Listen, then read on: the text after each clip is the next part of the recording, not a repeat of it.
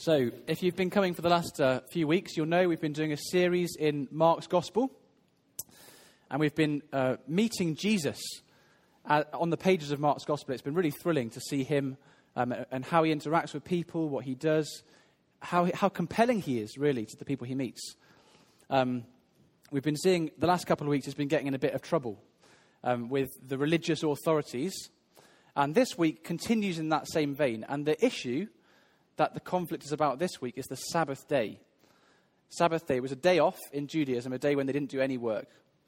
Uh, now, I know that um, uh, the Sabbath day is uh, an issue that causes uh, differences amongst Christians, probably even within this room. I guess there are differences on how we interpret and understand the Sabbath day in terms of how we uh, treat Sunday. So, for the Jews, the Sabbath was Saturday. For us, we, we tend to have Sunday as a day off when we meet with church. Um, I'm aware that uh, Probably over half the people in this room I've known for less than a year. So I thought I'd take the chance to share a bit of my story, where I'm coming from, um, in terms of this particular issue. So um, I was raised uh, by Christian parents. I- I'm so grateful to God for my mum and dad. They love Jesus, they love each other, and they love me and all my brothers and sisters. And really, I couldn't ask for anything more than that. Fantastic blessing. But the church I grew up in uh, was, was very um, conservative culturally and also uh, theologically. So I grew up, and uh, when I was growing up at church, there was a rule that uh, women had to wear hats. Um, if you want more detail about the theology, theology behind that controversy, just uh, speak to Peter later. Um, but to the extent that there was a, a pile of hats at the back of the church for women who were guests, who came and weren't wearing a hat, they'd be given a hat as they came in the door. It was that kind of church. Before I joined, before I was born, sorry, um, apparently someone was thrown out of church membership for owning a television. So there was a lot of rules, a lot of regulations about um, what, what you had to do and not do to be a Christian. And that applied to Sunday as well. So my Sundays growing up were quite restricted. Uh, we were allowed to play games if they were Christian board games. We were allowed to read books if they were Christian books. Uh, I wasn't allowed to go to any parties, any of my friends' parties. Um, particularly hard for me was that I wasn't allowed to join a Sunday league football team. I really struggled with that. Um, I, I, was allowed to play football in the garden. That was my saving grace. Um, but I grew up kind of seeing God as a bit of a restrictor, really. Someone who places restrictions on our, our freedom and means we can't really do what we want to do. Um, I, I, became what I call a Sunday Christian when I was around probably 11, 12. And what I mean, what I mean by that is I knew the right, the right things to say, I knew the right answers to give. And uh, to be really honest, I was, I was scared of hell. I've been taught a lot about hell, what happened after you die if you weren't a Christian. And I was thinking, well, I thought to myself, well, what can I do to, to avoid hell, to be saved? So I decided, well, um, what tends to happen when people become Christians is they get baptized. So I thought, well, I'll get baptized. So I did.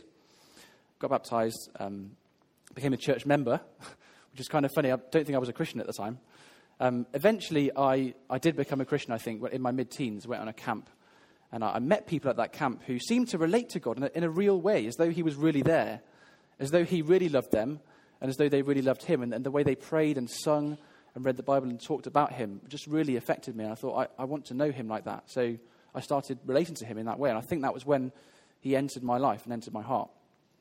But really, my childhood growing up was of this, very, this view of God that was very sort of restrictive, and particularly in relation to, to Sunday.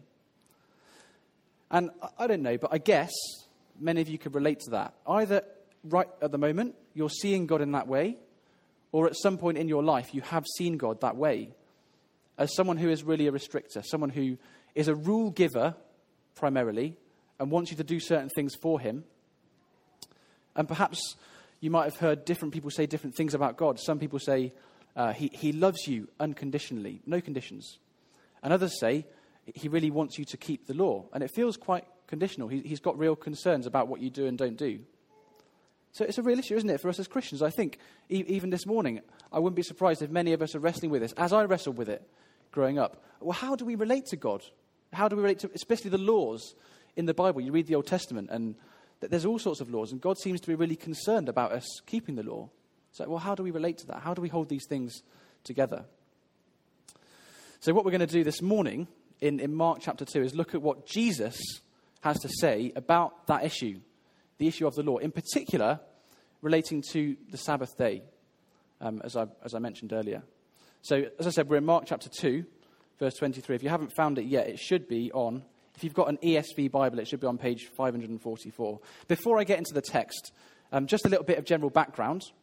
Uh, so, as I said, we've been uh, looking at this escalating tension between Jesus and the authorities. The main group that Jesus was in conflict with were, the, were called the Pharisees. Now, the Pharisees was, was, was a group within uh, Judaism, and uh, they were really concerned about keeping the law. So in Jesus' day, the Jews were occupied by, uh, Israel was occupied by the Romans. They didn't have their own king, and they, they, they should have had their own king. And they were looking forward to a time when the, the kingdom would come and, and they'd be rescued from their occupiers, from their enemies. And the different groups had different ideas about how this should happen. And the Pharisees thought the way for the kingdom to come would, was by keeping the law in the minutest detail. If they kept the law perfectly, God's Messiah would come and restore the kingdom and they were particularly concerned about the Sabbath day. So they had this list of rules. There were 39 prohibitions on what you could and couldn't do on the Sabbath. To tiny details, things like um, you can walk up to about half a mile, that's allowed. Anything more than that is against the law. Really, really tiny details. So let's dive in then, verse 23. Uh, we read in our passage today one Sabbath, Jesus was going through the grain fields, and as they made their way, his disciples began to pluck heads of grain now, uh oh, right at the start, there's warning bells here because one of the lists, one of the items on that list um, of 39 restrictions was harvesting. And for the Pharisees, picking a grain of corn, that, that's harvesting. So the disciples are doing something that, that's illegal, it's not allowed. So um, there's tension straight away. Um, and they're not the kind of people that are going to uh, just sit down and, and let something go if they think a law's been broken. So, verse 24, they, they, they say to Jesus, Look, why are your disciples doing what is not lawful on the Sabbath? They're accusing Jesus. They're saying to him, Look, you can't be taken seriously as someone who's um, teaching and leading if your disciples are doing this, are breaking the law. It's a, it's a no brainer. We can't take you seriously if they're breaking the law in this way. So Jesus um, responds in classic Jesus style, I think, with a question. He responds to a question with a question. Let's have a look at how he responds. Verse 25. And Jesus said to them, Have you never read what David did when he was in need and was hungry, he and those who were with him? How he entered the house of God in the time of Abiathar the high priest and ate the bread of the presence, which is not lawful for any but the priests to eat, and also gave it to those who were with him. And he said to them, the Sabbath was made for man, not man for the Sabbath. So the Son of Man is Lord even of the Sabbath. So what's he saying there? So Jesus takes them back, basically, to a story from their own scriptures. And they would have been very familiar with this story, a story of David, who was one of the first kings of Israel. He was the second king, actually. And God chose him, set him apart to be king when he was very young. The problem was, there was another king on the throne at the time, King Saul and he was not interested in giving up power. So David's uh, popularity and success as God's chosen one gradually increased, and Saul got more and more jealous until eventually Saul tried to kill David, and David ran away, fleed, uh, was fleeing for his life, trying to get away from Saul. The first place David went was the house of God. And what happened at the house of God was he, uh, he, he, was looking for provisions.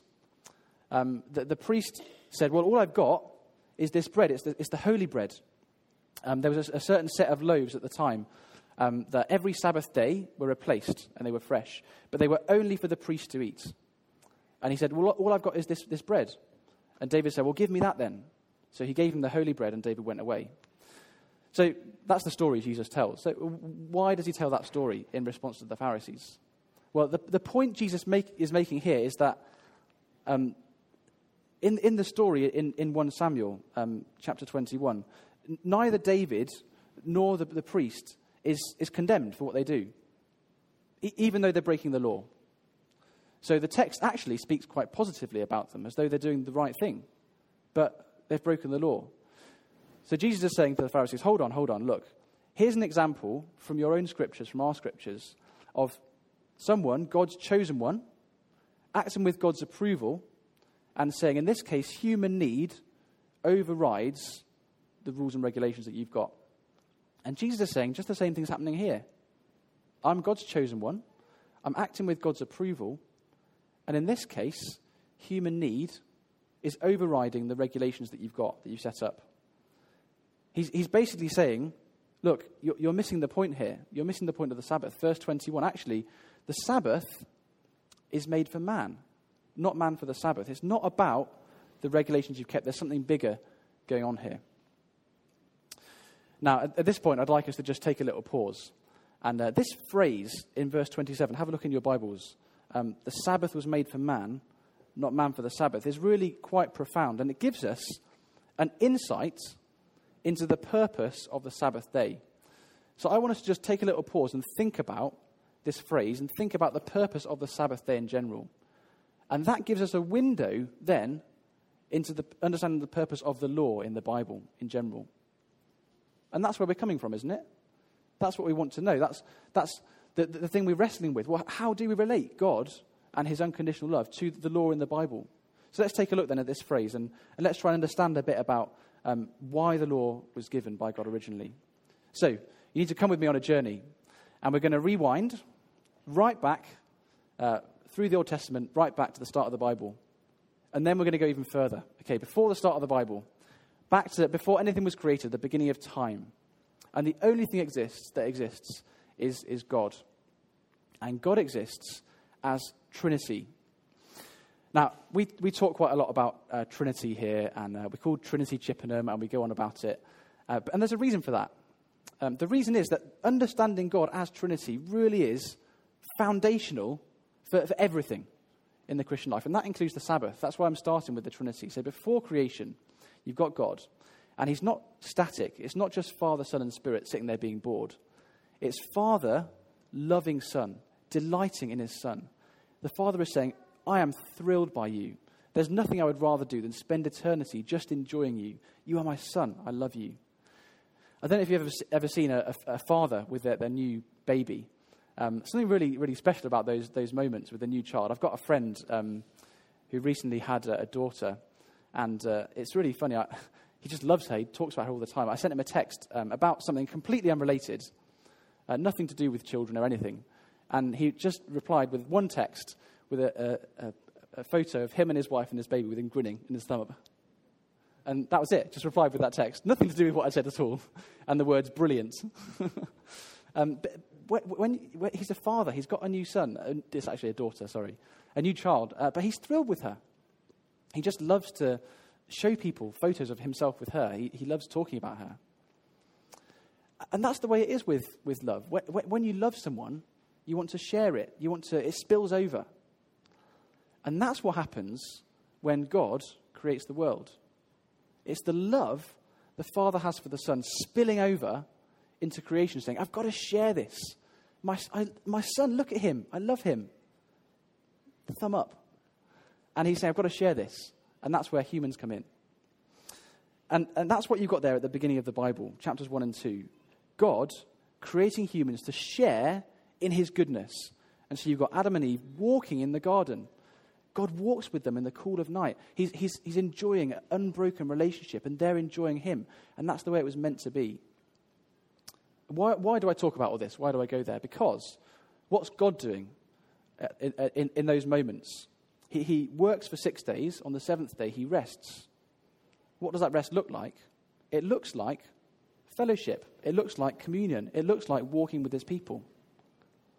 And then what happens? His people walk away. His people turn their backs and God curses their decision. He says, I can't, I can't let you walk away. He brings death into the world. And uh, ever since then, ever since that moment, God's heart, all throughout the Bible, is to bring his people back. To bring his people back to that relationship that he enjoyed with them at the start of the world. And he, he promises, actually, right at the start, to send a rescuer, to send someone who's going to bring them back who's going to bring them back to where they belong by his side. So, where am I going with this? Well, one of the curses that, um, that God gives is on work. He curses the man's toil. He says, From now on, since you've walked away from me, work is going to be frustrating. Work is going to be difficult. And if, if any of you have ever worked, which I know all of you have, you will know that's true.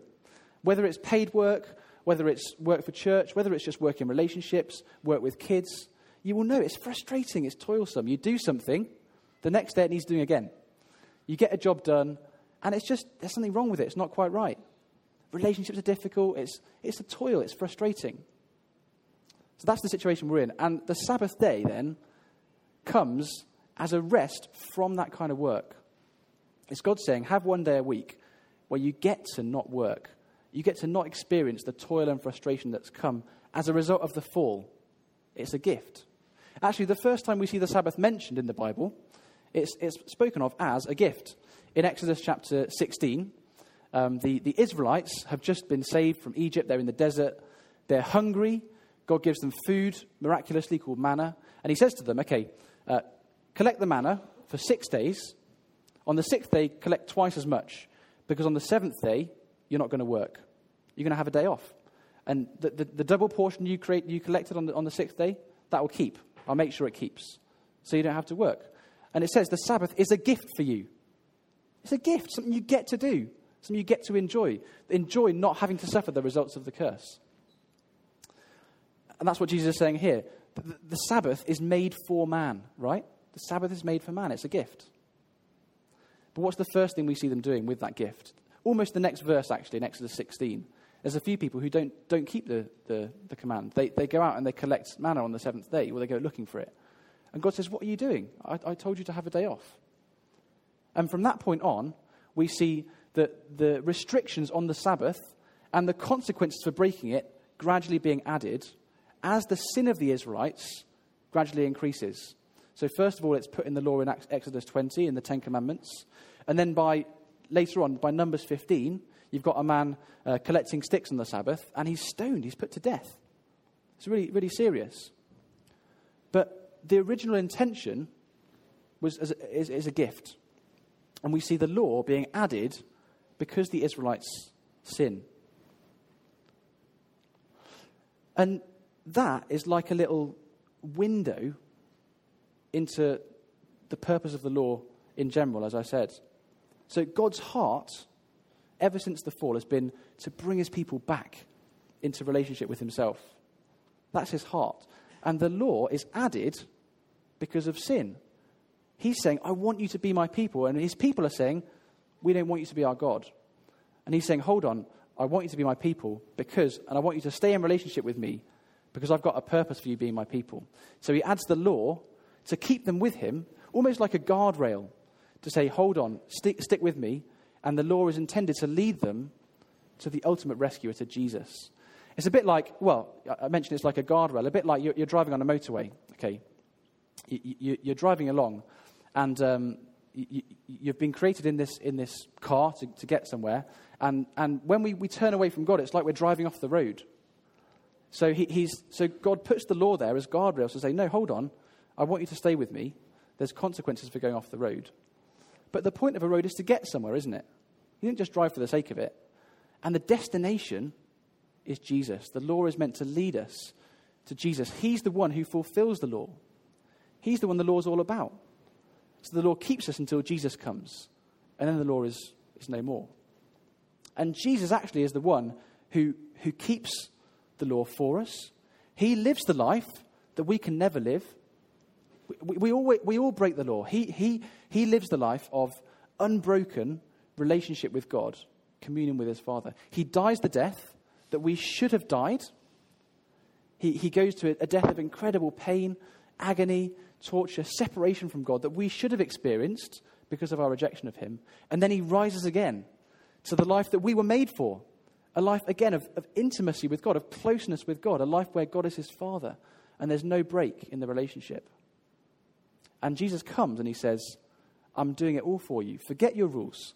Don't worry about keeping the rules. I'll do it for you. I've come to restore you to relationship with God. And he offers that to us. He offers it for free.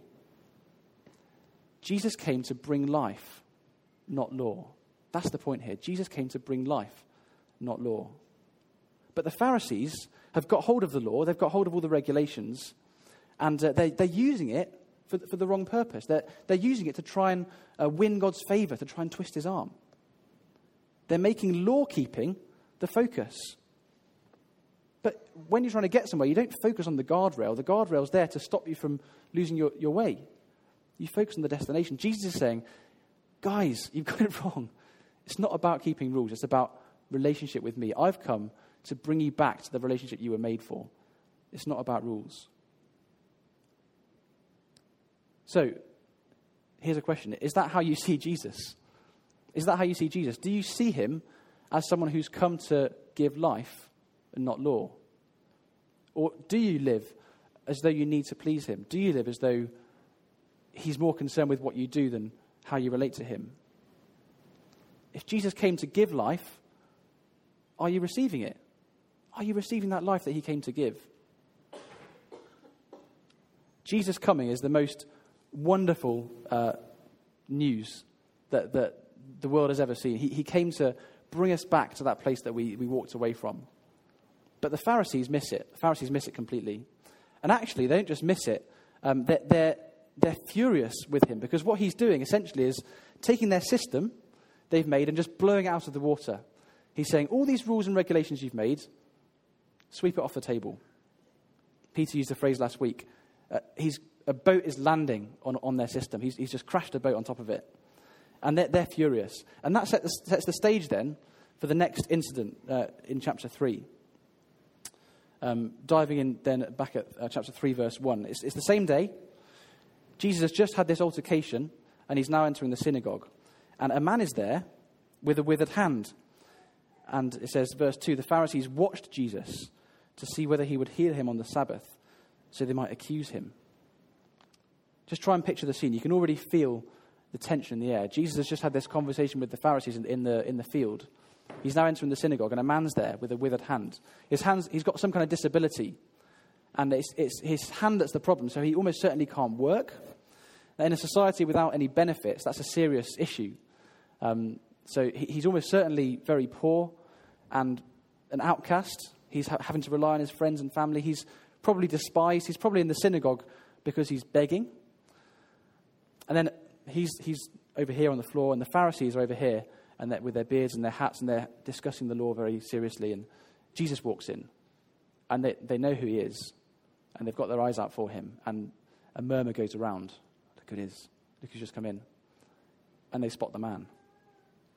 What's he going to do? And Jesus knows what they're thinking. He knows exactly what they're thinking.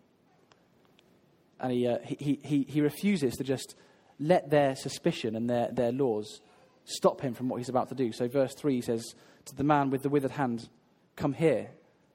He makes a scene. He makes the man stand up and come to him. Jesus looks at that man and he doesn't see an obstacle, he doesn't see an annoyance. He sees a person. He sees, a person whose life is miserable and he has compassion. Man stands up and he turns and he looks at the Pharisees in the eye and he, he addresses them directly. Verse 4 He says to them, Is it lawful on the Sabbath to do good or to do harm, to save life or to kill? He couldn't be more direct. And the, the point he's making is the same as the point he's made uh, in the previous scene. With one question, he exposes their hearts.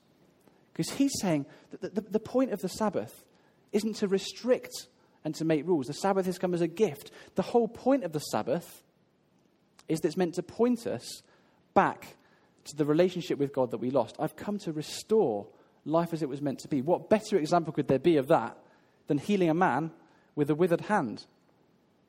But the Pharisees are saying, no, you can't do that because it's against our rules. It doesn't fit our system. And, and then we get an incredible glimpse into Jesus' heart, verse 5. He looks around at them and he, he feels two emotions. He's angry. He's angry at how they could have got God so wrong. But not only that, he's grieved. He's just sad. He's sad that they've missed the point. He's sad that they've, they're not seeing God as someone who's come to give. They're seeing him as someone who's, who's come to demand. And they couldn't have got him more wrong. Now, if the Pharisees were angry before, what Jesus does next makes them livid. He says to the man, Stretch out his hand. And without, uh, without even touching him, just a word, the man's hand is healed. Not only has Jesus exposed their, their shallow religion, he's actually publicly defied them by doing what everyone knows they don't want him to do. So, verse 6, what do they do? They, they go out and immediately hold counsel with the Herodians against him, how to destroy him. And this is the supreme irony, isn't it, of this passage. Jesus has come to do good. And what are they doing? Plotting to kill him. What could be more evil than that? And they're doing it on the Sabbath. If it wasn't so tragic, it would be funny. The Pharisees are meant to be leading the people. They're meant to be leading the people back to God. And God has arrived and they've totally missed him. It's tragic. Now, it's easy, isn't it, I think, for us to, to read this kind of story and, uh, and perhaps despise the Pharisees a bit in our hearts and think, oh, I can't believe they got it so wrong. I would have been so different if I was them, and kind of look down on them. But actually, how often do we do the same? How often do we make Christianity about keeping rules, essentially? How often do we make what it is to be a Christian about doing certain things and not doing certain things? About going certain places and not going certain places, wearing certain things and not wearing certain things, saying certain things and not saying other things, having certain kind of friends and not having other kind of friends, even thinking certain thoughts, feeling certain things. We so quickly make rules and structures to define what it means to be a good Christian. And Jesus is saying, I've come to bring life, not law. And there's two sides to it, aren't there? when we get into this mindset where th- th- there's a good Christian and a bad Christian, if we feel like we're doing well and keeping the rules, get a pat on the back. And we think, oh, I've, uh, I've had a few days now where I've, um, you know, I've been kind to my, uh, my colleagues and I've, uh, I've, I've read the Bible and I'm doing pretty well. So we start feeling like God should reward us because we're working on that kind of system, performance reward. And if he doesn't, if, if, if he doesn't bless us, doesn't answer our prayers, we feel a bit put out. I've been good for you, God. Why aren't you rewarding me? And it works the other way around as well. If you, if you mess up, if you fall back into a sin you've been struggling with, go a few days without reading your Bible. Speak a sharp word, get frustrated, get angry. And you think, oh, I can't pray now. I can't read the Bible now. I've got to have a few days of being good, at least a few hours, before I can go to Him, before I can pray to Him. It's because we're working on the same kind of system performance, reward. We're making the Christian life about rules, about do's and don'ts. And Jesus says, No, no, no. I've come to give life and not law. Jesus' heart for us is not to just be diligent law keepers. His heart for us is to be drawn back into the relationship with God that he intended right from the start. He's a giver primarily, not a demander. So, does that mean that when you become a Christian, law doesn't matter? It doesn't matter what you do. Does it mean that uh, God doesn't care how you live? That's, that's the question, isn't it? That's, the, that's the, the question that makes us think and causes us trouble. H- here's how it works. Go back to the illustration of, of the guardrail. The, the law is, is there to stop us going off, off the track. What happens if you're driving on the motorway and your eyes are on the destination? Where do you drive? In the middle of the road, right? You drive in the middle of the road. If your eyes are on the destination, you don't stray. When we become a Christian and God comes to live in our hearts and He, he unites us to Himself and we're joined back into relationship with Him and we have new desires and our eyes are on Him, what that's going to look like is going to look very much like law keeping because we're not going off either side. But the direction of gaze is completely opposite. When you're keeping the law, you're looking at the guardrails. When you're living with Christ, you're looking at Him. The result might look the same, the heart is completely different. And God is concerned with our hearts. God's concerned with our hearts. So, practical example then, how does this relate to, to let's say, Sunday keeping? Um, so, I will, for instance, um, try as hard as I can not to work on a Sunday. I really, really try not to work on a Sunday.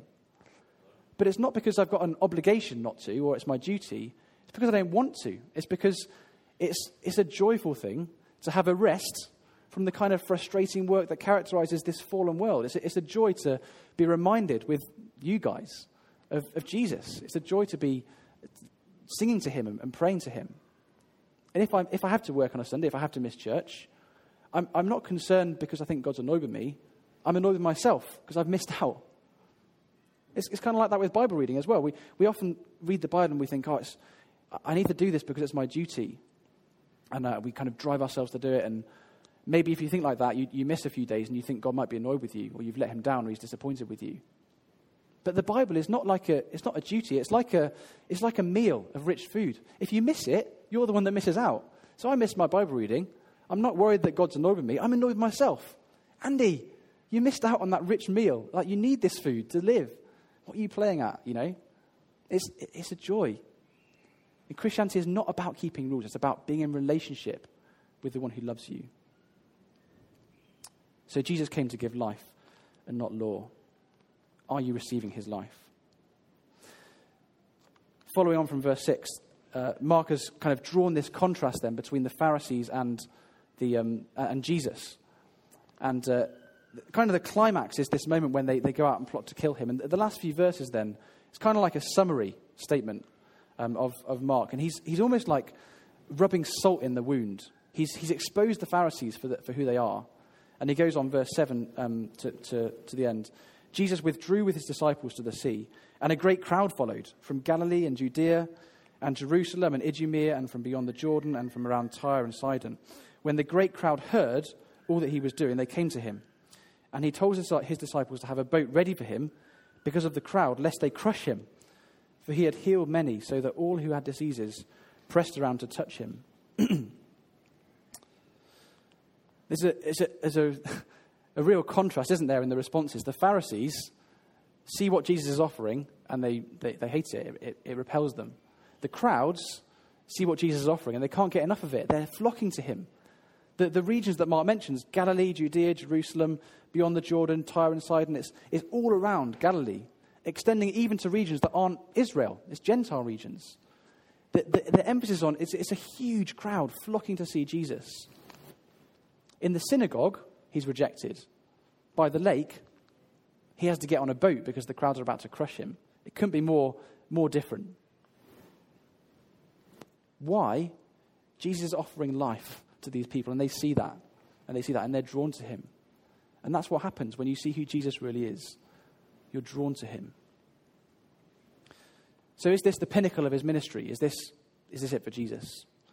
Well, not quite. Because just as we, as we finish, there's a final twist in the, in the tale, verses 11 and 12. And whenever the unclean spirits saw him, they fell down before him and cried out, You are the Son of God. And he strictly ordered them not to make him known.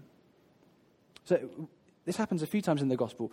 Why? Why does Jesus order this kind of secrecy? The, the demons are coming and he's dri- driving them out and they're, they're, they're saying who he is. You are the Son of God. They're not telling a lie, but he says, no, be quiet. Why?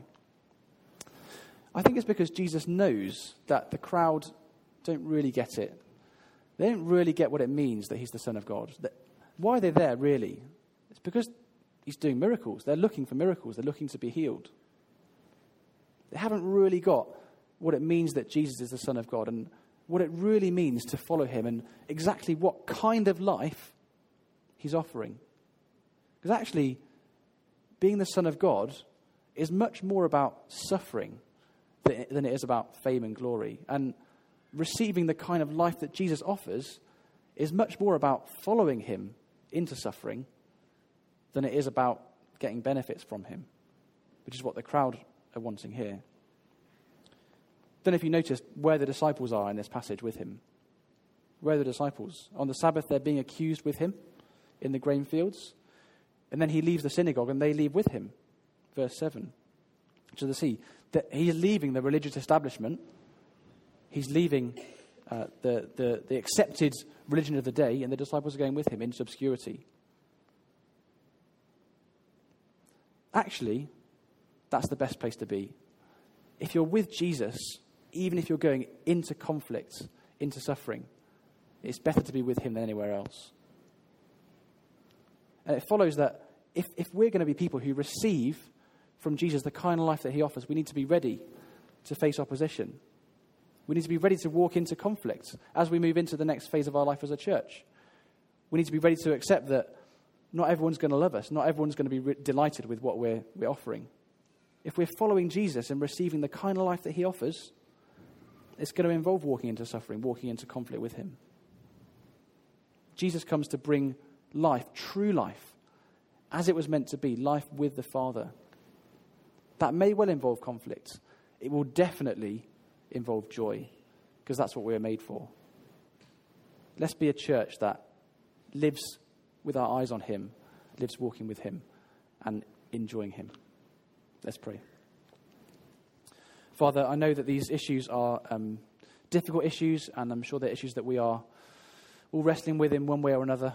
I pray that these words, your words um, in the Bible, would um, thrill our hearts, comfort our hearts, lead us to uh, keep our eyes on you, lead us to keep walking with you um, through whatever we face, to walk with you into conflict if that's what it takes, and most of all, to walk with you in joy.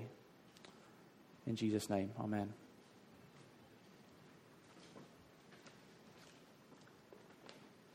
Thanks, Andy. This is what we're going to do, something a little bit different. Uh, just going to take opportunity to uh, turn with the people around us, just have a little bit of a, a time of reflection, just thinking on what Andy shared with us. Uh, that, that clear main idea that Jesus came to bring life, not law. Maybe it would be good to, to just think, you know, in what way uh, am I finding myself being drawn into a sort of a performance reward kind of view of things that maybe uh, when I'm doing well, God owes me. When I'm not doing well, God's going to get me. Maybe uh, struggles with Sabbath, maybe some of the transitions from uh, the past to kind of how things are functioning now. Let's just take an opportunity, just in groups of two, three, four, wherever we are, just to kind of reflect uh, for just three minutes. Not, it's not going to be long. Uh, and then uh, Dave's going to come back up with the band, and we're going to sing a few more songs just to celebrate uh, the life that we have in Christ. Let me add one comment to that we, um, we're kind of transitioning as a church from phase two into phase three in the next few weeks. And you might think, well, how could we do this with guests? You know, if we had a guest here, wouldn't this be awkward? We're obviously going to be aware of that and we're going to think about that. But we also want to put that ball back in your court as well. Because if you find yourself in this kind of situation sitting next to a guest, please be sensitive to the fact they may not want to talk about Sabbath. Do you know what I mean? They may not know how to to interact with this. So please do feel fully free in this kind of a situation to turn to a guest and say, Hi, what's your name? Where are you from? And just talk to them. Just make them feel loved and cared for. Okay, we don't want to feel that we can never do any sort of interaction because there may be uh, a first timer amongst us. So uh, if, if, you're with someone that uh, not usually here, make them feel very comfortable, very loved. If you're with someone that is usually here, then please let's take a couple of minutes just to engage that that whole message that Andy's brought to us so helpfully that Jesus came to bring life, not law. Are we receiving that? Let's chat for a little bit, and then Dave and the band will come up and we'll sing for the, the end of the service. Thanks.